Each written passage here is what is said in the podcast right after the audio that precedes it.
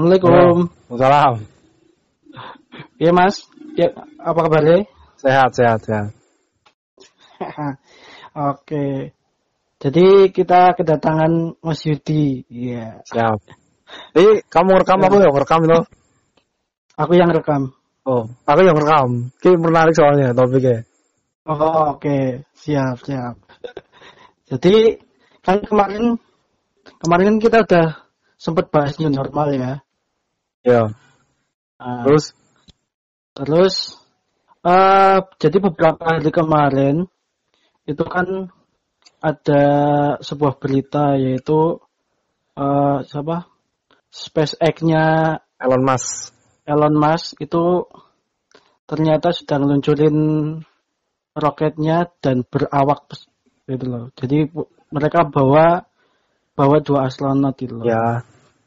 Nah, kita kan kemarin baru ngomongin new normal. Nah, ini ada kayak semacam another new normal lah. Jadi, ya. Jadi mungkin nggak sih manusia itu hidup di planet Mars itu loh. Nah, ya. Nah, kita itu memandang dari perspektifnya anak teknik kimia. Aku mau dari perspektif orang umum. Oh, orang umum, oke. Ya, aku kan sudah bukan mahasiswa kok. Aku memandang kan dari masyarakat umum. Aku dari pecinta kopi, aku pecinta kopi. Nggak nyambung sih, pecinta kopi memandang hidup di Mars. Kita mulai dari mana nih? Mulai dari kenapa pilih Mars? Kenapa nggak di bulan aja? Nah itu, kenapa harus di Mars? Kenapa nggak di bulan? Ini btw kamu tuh punya ini apa? Latar belakang orang yang mumpuni kan masalah ini astronomi toh? Jadi kamu komunitas apa gue? Aku dulu pernah ikut dikit-dikit lah. Ya. Tapi nggak gabung komunitas sih. Cuma pernah ikut dikit itu. Ya. Ini berbicara latar belakangnya ya. Kenapa kan? Ya. Kenapa bukan bulan? Kenapa? Kemungkinan itu yang pertama, satu, bulan itu bulan gak rotasi. Bukan gitu. Beda lagi tuh. Oh itu lagu. Ya siap. Jadi bulan itu kan kayaknya ya kan, karena bulan itu waktu rotasi sama evolusinya kan sama. Jadi itu kan otomatis mempengaruhi siang dan malam gitu loh. Ya enggak? Ya. Jadi kalau kita kelamaan malam kan gak enak juga gitu loh. Ya. Di satu sisi setengah tahun ngerasain malam, setengah tahun ngerasain panas gitu loh. Mungkin ya kemungkinan gitu ya. Terus yang kedua mungkin karena kenapa Mars? Jadi waktu rotasinya itu hampir sama bumi. Ya. Cuma beda berapa menit gitu kan. Nah, kemungkinan itu. Mungkin ada pendapat dari Mas Yudi. Sebagai penikmat kopi, soalnya awal bulan itu bukan planet. Satelit. Oh, bulan bukan planet. Ini apa sih? Aku tadi baca yang artikel kamu ini kan yang masalah Elon Musk. Suatu dia tuh ngomongnya gini apa? Suatu saat peradaban manusia di bumi akan punah.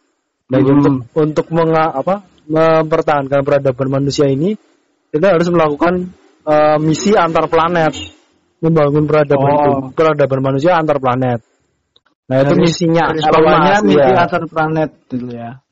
Elon Musk lebih milihnya bulan itu ya kurang lebih sama sih kayak yang kamu omongin tadi. Aku baca lagi artikelnya tadi tuh lebih terus katanya tuh lebih menarik di Mars. Gravitasinya sekitar 30% lebih berat di sana. 38% dari gravitasi. Kalau bulan kan malah 1/8 ya, 1/8 sini. 1/8 berarti 1,25 ya. 0,125. Katakan kita beratnya 100. Berarti di sana beratnya 12 kilo. Di sana 38. Enggak 100. Di sana beratku 100 kilo toh. Di bulan berarti 1 kilo 25. Asam enteng banget ya. Oh jadi benernya pasti itu kan mantul-mantul iya, ya kan. Nah, malah lo kata Elon Musk kan lebih menarik di sana, nanti kan orang bakal ini. Tapi di Mars juga dia gravitasinya cuma 38% ya, berarti di sini 100 kilo, di sana 38. Ya lumayan lah ya. Dibanding lebih berat nggak sih? Lebih berat 38% apa? Enggak, lebih ringan. Oh, lebih ringan. Lebih ringan. Oh iya. Oh berarti ya dia enteng juga ya, tapi masih napak lah. Tapi kalau masih lebih kilo kan. Yang pertama itu, yang kedua masalah ini tuh udah dari lama loh kok. Dari itu Elon Musk ngomong tuh kayak gitu tuh dari tahun 2017. Iya, memang jauh sebelum itu memang udah ada sebenarnya. Kayak kemarin itu apa sih? ETV-nya punya Eropa juga udah mulai di sana gitu. Tapi kita ngomongin ini ya apa? Kayak atmosfernya di bumi kan terdiri dari 79% nitrogen, 21% oksigen. Nah, sedangkan di Mars itu 96%-nya karbon dioksida. Wow. Terus kita napasnya di sana gimana? Makanya itu. Jadi kita harus mengkonversi karbon dioksidanya ke oksigen. Nah, bagaimana cara teknik kimia mengendalikan itu? CO2 dikonversi ke oksigen. Waduh. Yang pertama bisa sih. Yang pertama melalui tumbuhan. Tumbuhan kan apa? Menghirup CO2, keluarin O2 kan. Itu cara pertama. Ya. Tapi ada masalahnya lagi, Mas. Ya. Karena kan gravitasinya atmosfernya kan lebih rendah, tekanan atmosfernya lebih rendah toh, ya, otomatis. Nah, apakah tumbuhan bisa hidup di sana? Tanahnya tuh, bukannya tanahnya tuh es ya? Kan dia tuh jauh dari matahari toh. Katanya kan, ini aku udah baca dulu tuh, ini dulu ya, kalau aku bacanya tuh nggak cuma selintas aja. Dulu katanya tuh pernah ada air di Mars, tapi ini kan dari katanya, apa? Dari foto ya. Mars dulu ada air. Mars katanya juga pernah basah, tapi setelah ribuan tahun kemudian sungainya udah hilang. Sungainya beku. Jadi air dalam wujud cair tuh nggak ditemukan di sana. Tapi ya kalau misalnya kita kan ada banyak tuh apa kayak film sci-fi tentang ini masalah Mars. Film ya. Nah, kayak The Martian. Nah, The Martian nih yang katanya tuh apa? Ya kan di pembuatan filmnya tuh dipantau langsung oleh NASA ya. Yang kerennya tuh pas ini loh apa? Scan luar angkasa. Luar angkasa tuh gak ada suara. Jadi pas masuk ke luar angkasa, bisa gak ada bunyi sama sekali, hening. Iya emang. Itu paling keren sih daripada film-film lain kan paling bosok. Yang paling mendekati itu emang The Martian sama Interstellar. Interstellar lebih yang ke ini apa? Lebih ke sci-fi sih. Apa ini apa lompatan kayak Doraemon malah tuh. Apa lubang cacing gitu. Iya, wormhole kan. Gitu sih. Tapi yang lebih mendekati emang The Martian sih. Martian. Sama apa ya? Sama Gravity kalau nggak salah. Ada satu film Gravity. Oh ya, Gravity yang terjebak di luar angkasa ya. Kalau Gundam ini ya kali Gundam, Mas. Gundam. Kalau kita kayak ngomongin Gundam apa tuh namanya? Enggak, Gundam original juga ada di sana itu. Iya, sebenarnya kayak dibikin kayak apa modul-modulnya gitu kan. Tapi enggak di Mars, tapi di atas luar angkasa beneran. Aku tuh gak banyak ngikutin Gundam ya, tapi ya salah satu yang menurut keren tuh yang Gundam penting berbatas Gundam apa? Oh ini Iron-Blooded Orphan. Oh Iron-Blooded Orphan itu kan jadi kebalikannya bumi itu cuma untuk orang-orang elit.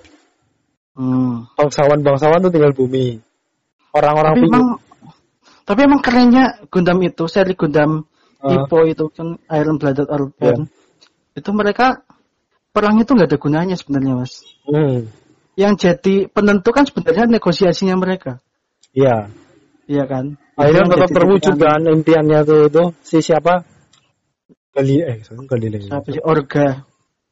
Ya Orga tuh impiannya sederhana, yang punya politis kan yang pakai topeng itu lah. Siapa ya aku lupa. Ah, ya, pokoknya ya, itu lah punya itu. Ya, kita balik lagi kemarin. Ya, itu nanti bahasnya nanti. Gimana? Jadi yang pertama tadi kan terakhir kan ini. Karena tekanannya beda kan. Jadi kan ya, tumbuhan otomatis enggak bisa hidup. Karena kalau dilihat kayak apa? Kayak film The Martian itu kan di dalam modelnya kan itu dia nanem kentang kan. Ya, dikondisikan lah ya. Dikondisikan kayak, dulu berarti. Apa sih kayak bikin tenda gitu ya? Bikin tenda kayak semacam camp kayak gitu lah. Modul gitu. Dikondisikan dulu gitu. Itu namanya modul ya? Modul itu apa sih? Modul itu kayak apa sih? Kayak sebuah ruangan gitu lah. Ruangan. Aku tahu itu modul itu buku. Kapsul gitu loh. Oh, bukan modul itu. Lain. Itu lagi. Terus itu kayak satuan harinya tuh bukan ini ya, selama tinggal di sana tuh apa? Sol, apa-apa ya? Ya kalau nggak salah sol. Sol, bukan jadi, hari. Solar. Jadi satu harinya mereka kan 24 jam lebih. Nah, satu tahunnya itu kalau nggak salah berapa hari ya? 400 harian satu tahunnya. Oh ya, lebih lama ya. Lebih lama kan. Misalnya Merkurius. Lebih dikit, tapi panas di sana. Panas, kita nggak mungkin hidup di sana. Tapi emang kalau dilihat dari atmosfernya itu, komposisi atmosfernya itu kan, kita kan manusia kan butuh oksigen gitu ya. Ya, kan butuh oksigen mengonversi CO2. Kan. Kita harus mengonversi CO2-nya dulu sebelum kita menjadi penduduk Mars gitu kan. Kalau pakai tabung gas astronot itu gimana? Ya kan pakai pakaian astronot terus apakah nggak memungkinkan? Kan oksigennya juga limit, Mas. Iya sih. Berarti kan harus isi ulang terus. Nah, itu biayanya kan dari segi ekonomis ya. Ekonominya gitu loh. Apakah nanti kita ketemu Evolt? Evolt ada iya. Ada kotak Pandora di sana ya. Oh, jadi dulu peradaban ada peradaban di Mars terus dihancurin sama Evolt. Iya. Nanti Evolt yang ini yang menguasai bumi kita ke Mars. Oke, kita lanjut dulu telingan aja. Oke. Jadi kan tadi apa sih? Masalah mengkondisikan ini apa atmosfernya. Yang kedua kan mengkondisikan apa? Tekanannya kan dari 1 atm gitu loh. Berarti berapa banyak nanti kompresor yang dibutuhkan untuk memadatkan ini. Buat tapi dia aja ribet ya. Tapi dia itu emang gravitasinya lebih rendah, tekanannya lebih rendah karena isinya karbon dioksida.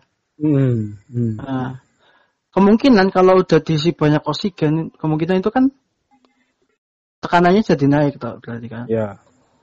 Nah, kita butuh berapa banyak untuk mengkondisikan satu planet? Kita ngangkut dari.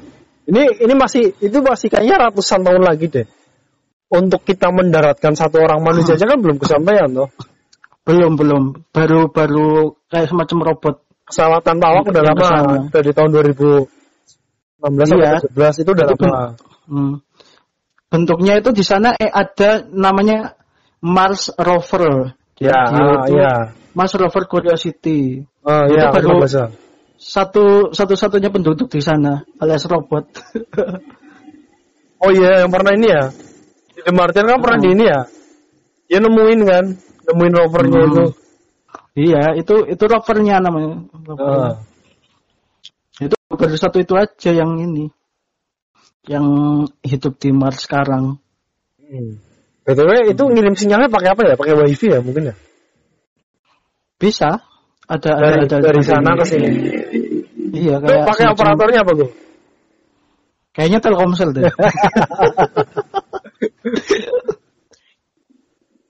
Itu aja butuh gitu berapa bulan kan? 9 bulan apa ya? Iya emang lama. Kemarin aja yang ngirimin astronot itu butuh 19 jam. Itu masih di sini apa di atas? Masih 400 sekitar 400 kilo di atas permukaan. Iya. Itu masih di sini lah. Mas itu berapa bulan ya? Pokoknya sekitar 9 bulan. Ini kalau nggak salah ya. 9 bulan. Ekspedisinya tuh 9 bulan dan pesawatnya tuh sekali berangkat loh, sekali jalan. Ada iya. Mau dipilih berapa puluh orang kan? Yang mau ikut siapa aja. Tapi ini kalau ini 2023 Pak. Yang misinya masih lama Pak ya? Masih lama sih. Karena kan, ya, dicari kan berapa orang yang mau ikut ke sana. Tapi mereka konsekuensinya mau tinggal di sana. Sampai nggak tahu kapan. Konsekuensinya itu nggak tahu bisa pulang. Soalnya kan kita belum ada ininya kan, belum ada semacam modulnya di sana gitu loh. Yeah. Kan baru ada robotnya aja kan, belum ada kayak kan kita harus nyiapin tempat tinggalnya dulu kan berarti. Ya harusnya masih pesawat tanpa awak dulu ke sana terus. Baru itu doang gitu. Ya. Nah. Gitu. Tapi ya kayaknya nggak ada kehidupan sih di sana. Ya Martian memang logis sih, orang di sana dia kan sendirian terus ya. Iya sendirian, nggak ada yang lain. Juga iklimnya kan kayak sering badai gitu kan. Iya. Sering badai pasir dan sebagainya itu. Gila sih emang. Nah gitu. Nah yang jadi pertanyaan, lebih ekonomis mana kita tinggal di Mars? Sama memperbaiki bumi. Tapi aku malah mikirnya tuh Elon Musk tuh malah mikirnya ini jadi semacam wisata loh, peluang bisnis. Dia tuh pengen untung, nggak pengen ada perpindahan. Sebenarnya tuh hanya cuma kedok aja dia bilang mau bikin peradaban. Pastinya dia pikirnya cuma bisnis. Ya iya, orang dia kan bikin gitu modelnya gede. Iya. Banget. Tapi emang dia ini sih perusahaan yang salah satu perusahaan yang maju sih. Iya, Tesla. Perusahaan swasta yang kayaknya baru dia yang ini apa? Bisa bikin roket yang reusable. Oh, reusable-nya gimana? Jadi kan di dalam roket itu kan ada beberapa bagian. Karena kalau naik terus pecah gitu ya. Yang di reusable sama dia itu apa namanya? Stage 1-nya. Jadi yang kayak selongsong bawahnya itu. Itu bisa dipakai lagi. Jadi kan itu jatuhnya kemana Gu? Itu kan kalau biasanya jatuhnya kan langsung ke bawah. Ya. Dijatuhin aja gitu biasanya kan. Nah, ini tuh dia apa ya? Peluncurannya itu. Ya tergantung sih biasanya berapa menit setelah launch itu stage pertamanya. Jadi jatuh kan itu isinya kan bahan bakar gitu kan. Ya. Itu segitu gede isinya bahan bakar doang. Terus? Nah itu selongsong kayak semacam selongsongnya itu bisa dipakai lagi gitu loh. Ya. Itu baru-baru dia kayaknya. Untuk perusahaan swasta yang mendana apa? Yang meluncurkan pesawat juga kayaknya dia baru dia ya katanya. Kayaknya yang dipercaya NASA katanya tuh baru dia. Iya kayaknya baru dia deh. Yang lain milik pemerintah semua soalnya. Nah ini juga kayak kemarin juga kayak macam prestasinya Elon Musk juga sih karena dia itu kemarin itu roket pertama yang bawa orang gitu loh. Baru roket pertama yang bawa orang. Hanya dia loh ya. Dan pertama kali juga NASA mau ini kerja sama-sama perusahaan swasta. Iya. Buat ini loh, buat berangkatin astronotnya. Iya. Karena selama ini kan masih dompleng Rusia. Oh, ini pertama kali di Amerika. Sebelumnya udah ada, cuma kan tahun berapa itu kan di stop. Nggak pakai roket sendiri maksudnya. Iya. Terus pakainya apa? Nitip ke Rusia selama berapa tahun sih. Makanya ini kemarin tuh menjadi peristiwa bersejarah. 21 Mei ya? Sejarah sekali itu. Ya sebelumnya sih emang apa SpaceX udah ini sih, udah kerja sama NASA, cuma kan cuma ngirim barang gitu loh, kayak ngirim kargo dan sebagainya, kebutuhan. Baru sekarang ngirim orang itu baru sekarang. Iya. Gitu. Nah, balik lagi. Bisa nggak sih orang apa hidup di Mars? Kayaknya berapa tahun, butuh berapa tahun lagi gitu ya? Mungkin kata Elon Musk tuh 50 tahun lagi. 50 tahun lagi ya. Dia pede banget ya. Sekarang aja umurnya udah hampir 50. Apakah dia masih hidup pas kejadian itu? Mungkin dia akan hidup 100 tahun. Ya, bisa aja sih, anaknya aja baru lahir kok dia. Iya ya, baru kapan kemarin itu baru lahir. Yang namanya lucu itu loh, namanya aneh.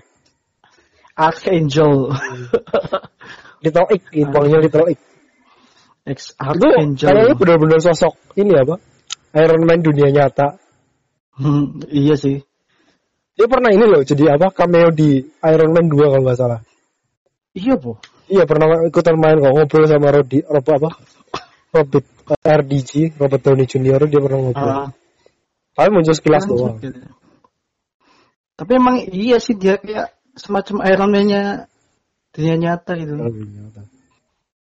Genius, terus orangnya keren kan. Iya. Wah, ya, yang paling ini sih emang produk paling hebatnya dia yaitu reusable ini roket. Iya. Karena kan motong kos juga kan. Hebat ya pemikirannya itu. Dia kan yang punya ini toh, Tesla, mobil listrik itu. Iya, Tesla, SpaceX gitu. Nah, kalau kita ngomongin Mars dan bumi itu datar apa bulat? Lah, aku mau ngomong kayak gitu loh. Terus nanti kalau ini bahas ini tuh, nah itu pasti menghargai kamu loh. Aku bahas ini tuh penjelasannya bisa sampai pagi nih ngomongin ini. Ini dikit aja, teori konspirasinya tuh apa, orang yang ke bulan itu apa tuh ya, katanya bohong. Iya, soalnya katanya nggak dikirim lagi sekarang kan. Iya, kenapa nggak dikirim lagi? Tahu orang kan kalau udah sekali berhasil kan kesana terus, kok nggak pernah lagi? Soalnya ya kalau menurut ini sih kayaknya ya, soalnya udah ini udah kelar di bulan gitu. Katanya tuh emang apa, kita mau ngembangin apa-apa di sana tuh udah nggak terbukti, industrinya juga. Buat apa sih orang udah dijelas di sana tuh udah nggak ada apa-apa, mau diapain lagi? Itu katanya apa ya, soalnya kan di sana. Malah mending tuh pindah ke tempat yang lain. Sementara yang lain kan paling dekat Mars, kita masih belum sanggup. Nah itu kata orang tuh kayak gitu.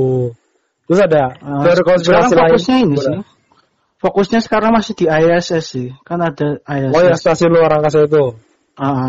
Itu fokusnya di situ, ya.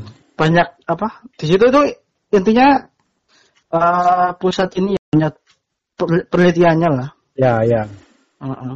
Sana kan banyak kayak penelitian apa sih, kayak tanaman terus dan sebagainya. Gitu. Ya. Banyak di situ. Nah itu sih paling.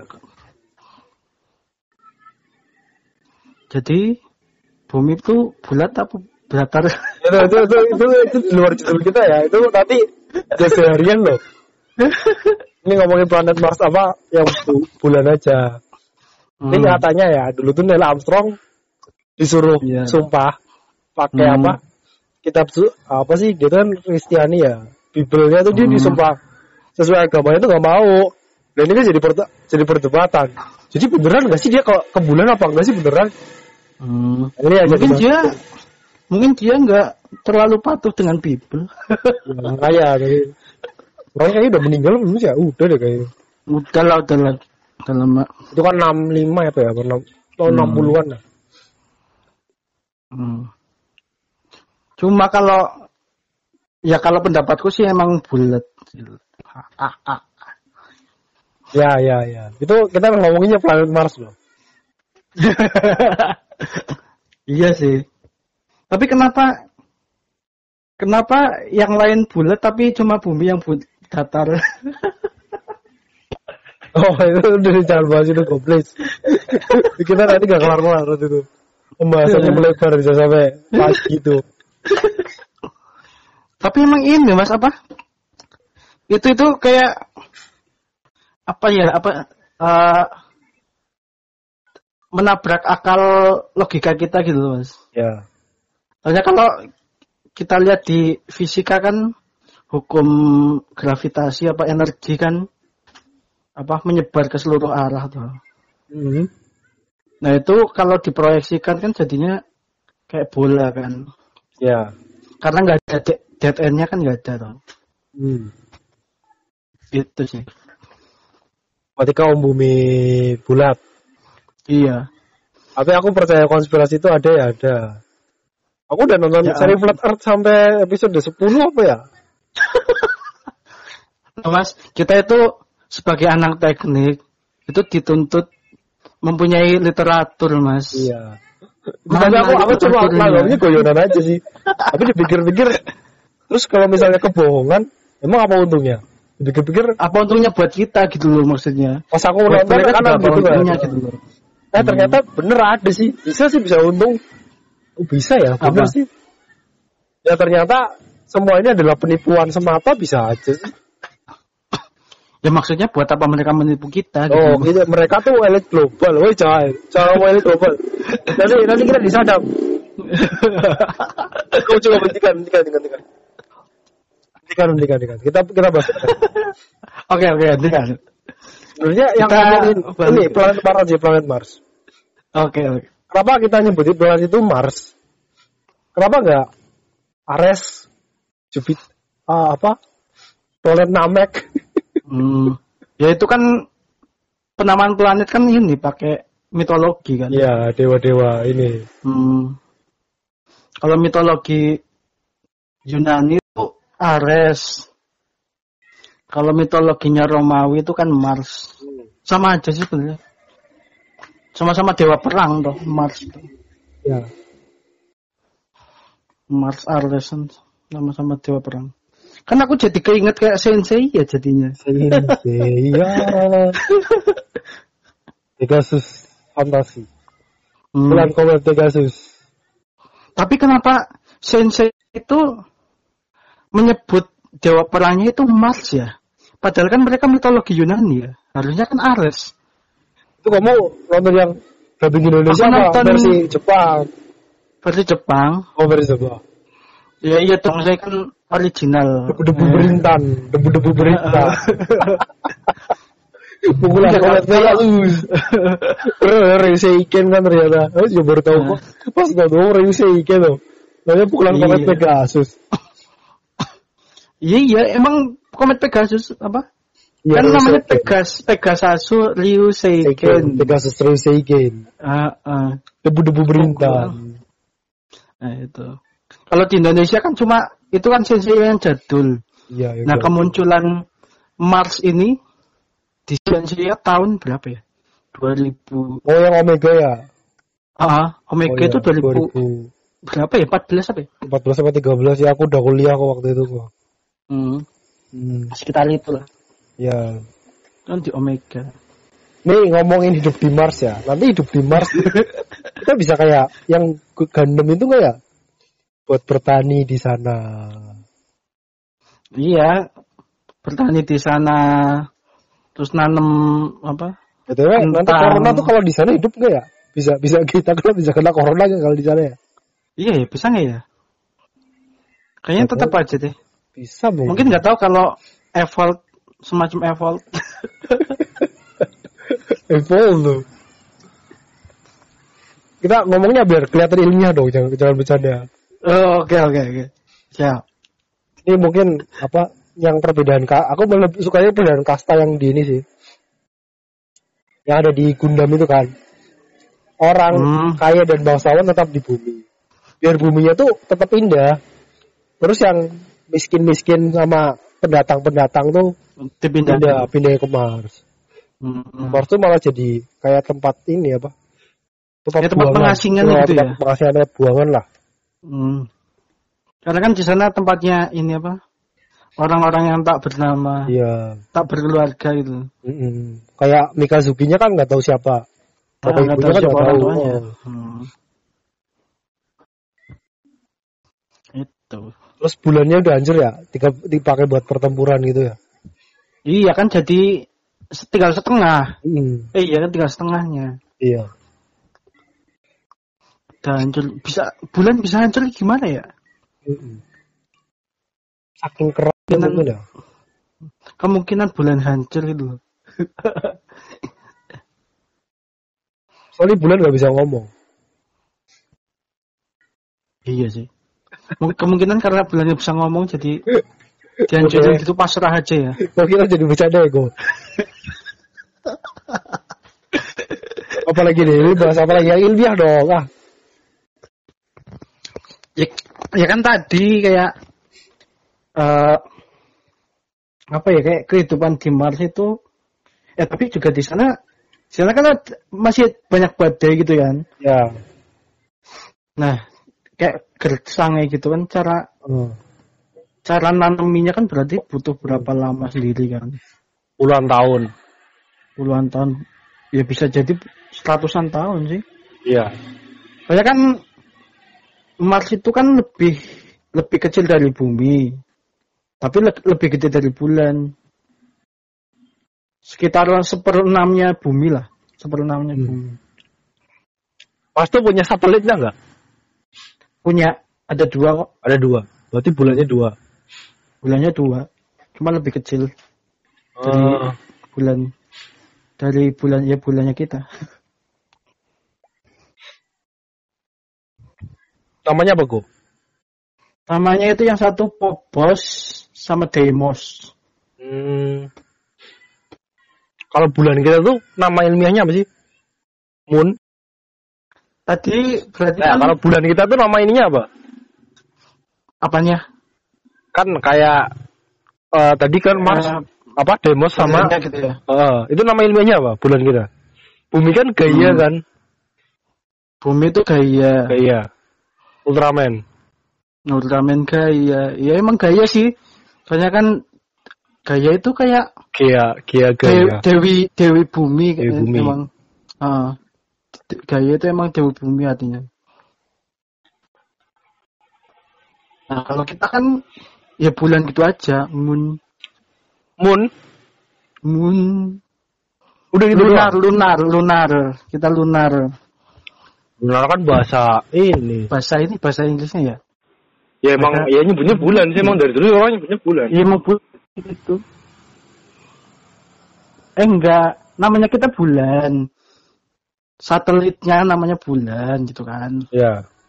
Kalau bukan bulannya namanya ini, satelit kita namanya bulan gitu loh. Oh, iya sih. Iya, udah. Oh iya. Jadi ya kan objeknya itu nama objek universalnya itu satelit gitu kan. Itu kalau di bumi. Nah, bintang kita tuh namanya apa? Matahari kan. Tata surya, dalam tata surya kita bintangnya ya, matahari. Bintang terdekat sih. Kalau galaksi itu gimana kok? Galaksi itu di luar tata surya. Galaksi itu kumpulan tata surya.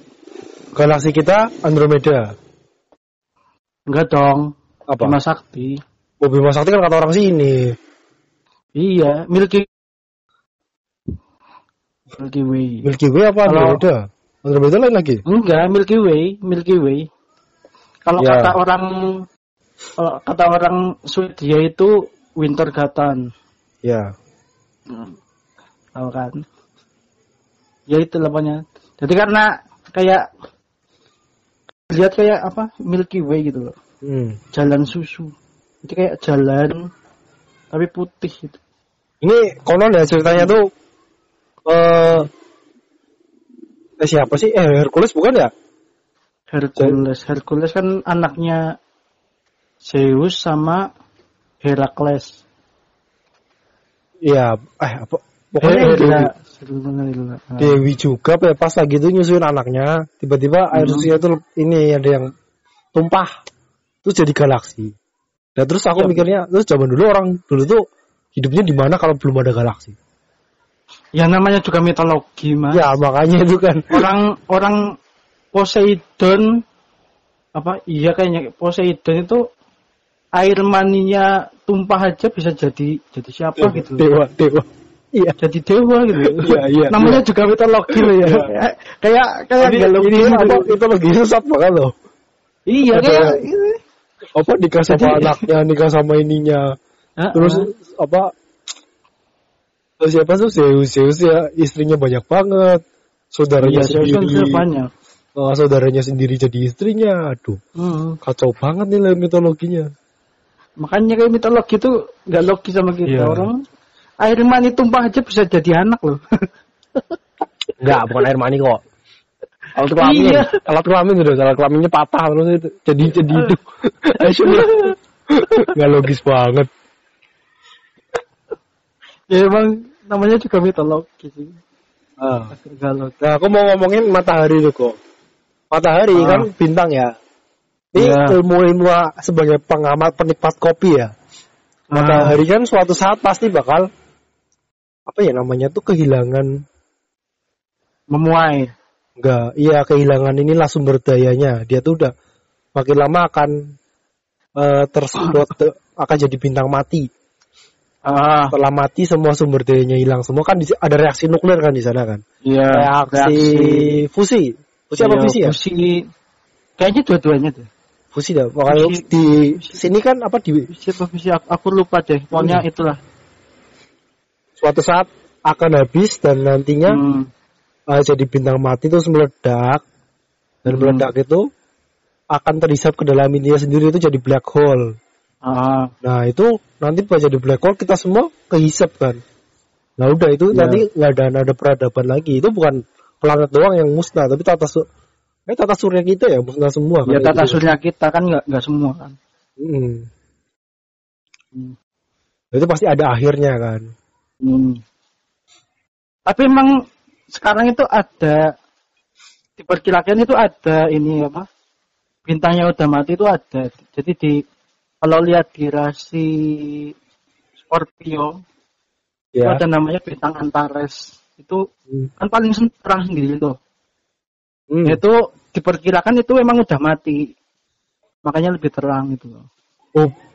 Udah karena mati kan, tapi enggak jadi black hole, Gol. Apa enggak? Ya jadi black hole, cuma kan karena jaraknya kan jauh toh. Iya. Jadi nyampe ke kita itu delay gitu loh. Delaynya tuh berapa ini sih? Berapa tahun saya sendiri kan. Oh, berarti sebenarnya sekarang itu tuh udah mungkin udah nggak ada lagi ya bintangnya. Iya hipotesisnya sih gitu, karena kan terang banget toh. Jarak kemungkinan matahari aja kan 8 menit kan. Nah 8 menit makanya kan cahaya yang dikeluarin matahari itu kan yang diterima bumi kan 8 menit yang lalu kan. Iya. Butuh waktu 8 menit dari sananya. Nah itu kan berapa ratus tahun cahaya. Kemungkinan. Ya, berapa ratus tahun lagi. Bintang lagi. Tuh jauh banget ya. Berarti kalau ada cita-cita menggapai bintang tuh nggak mungkin ya? Nggak mungkin dong. Cahaya aja butuh tahunan. Tahun. Bintang, iya bener ya kok. Menggapai bintang. Kan yang paling cepat kan cahaya tuh. Iya, paling cepat cahaya. Itu aja butuh tahunan. Gimana kita gitu mati di tengah jalan. Kan kata teorinya kan kalau ini tiba-tiba matahari meledak, tiba-tiba mataharinya tidak mengeluarkan ini kan kita baru sadar kan setelah 8 menit kemudian kan baru mulai gelapnya. 8 menit kemudian baru gelap. Iya sih. Karena kan delay 8 menit. Delay 8 menit. Iya ini kayak orang nonton ini kan. Nonton TV terus delay kan. Buffer. Buffering secara langsung di YouTube lah. Iya lagi live di YouTube kita yang ketinggalan. Di-pause dulu kan. Di-pause tinggal toilet. Tonton lap 3 menit kan. Udah sampai jauh kita baru sampai sini sih. Padahal yang lain itu jauh. Iya, udah jauh. Kita udah di-pause dulu sih. Gitu. Nah itu. Ini mau kesimpulan apa mau dipanjangin lagi bahas bumi datar? Sampai sih kalau bahas bumi datar kok. Kayaknya sekarang kesimpulan dulu deh. Oke, kesimpulan. Bumi datarnya antar gampang. Jadi kesimpulannya yaitu mungkin ada kemungkinan kita hidup di sana. Iya, bisa. Cuma enggak dalam waktu dekat. Kata ini lolos juga atau 2 minimalnya itu 50 tahun lagi ya. Kalau Mas Sajat 50 tahun lagi loh. Enggak tahu kita masih hidup apa enggak. Ya semoga ada yang masih dengar podcast kita. Ini tahun 2020. Enggak tahu tahun 2000 mau tahun lagi tahun berapa? 2070 ya? 2070. Nanti kita bisa dengerin lagi podcast ini. Anak cucu kita nanti mungkin tahu. Oh ini dulu kakek moyang kita lagi ngomongin bahas ini. Bahas kemungkinan ngomongin tahun ini. Ya. Nah itu kesimpulan pertama. Itu. Kesimpulan kedua, harus ada penyesuaian terlebih dahulu. Ya. Terhadap atmosfer dan sebagainya. Karena kan manusia butuh oksigen untuk hidup. Kita udah ngomongin evolusi ya? Evolusi kan benar. Gak mungkin gak sih? Kita setelah lama di sana, punya adaptasi. Kita berubah sendiri. Manusia berubah jadi makhluk lain. Itu bisa aja sih. Kayaknya gak tahu juga sih. Bermutasi gak sih? Kayak jerapah, leher pendek sama leher panjang. Itu kan teori, baru teori. Bener gak sih jerapah leher pendek sama leher panjang? Ya enggak lah. Kayaknya enggak sih. Orang itu cuma teori sih, enggak ada pembuktiannya juga. Bermutasi kan lama-lama kan. Karena faktor lingkungan. Masa lehernya naik sendiri? Ya, iya sih kata. Tapi untuk kalau orang satu orangnya bisa sih. Tapi genetik kan nggak tahu ya. Tapi aku percaya satu evolusi. Tentang manusia itu aku percaya satu. Manusia itu semakin lama semakin pendek dan semakin pendek tingginya dan semakin pendek umurnya. Ya. Itu yang aku percaya sih. Itu Nabi Adam ya. Nabi Adam kan dulu banget itu kan. Raksasa ya. Kayak Titan gitu kan. Makin lama makin kecil. Nah, makin lama kan makin kecil juga usianya makin pendek. Itu sih cuma yang satu evolusi yang tak percaya. Oke, karena sudah semakin melenceng. Kita akhiri podcast kali ini. Podcast kali ini kita akhiri dengan bacaan hamdalah. Alhamdulillah. Kita sekali doa kafaratul majelis.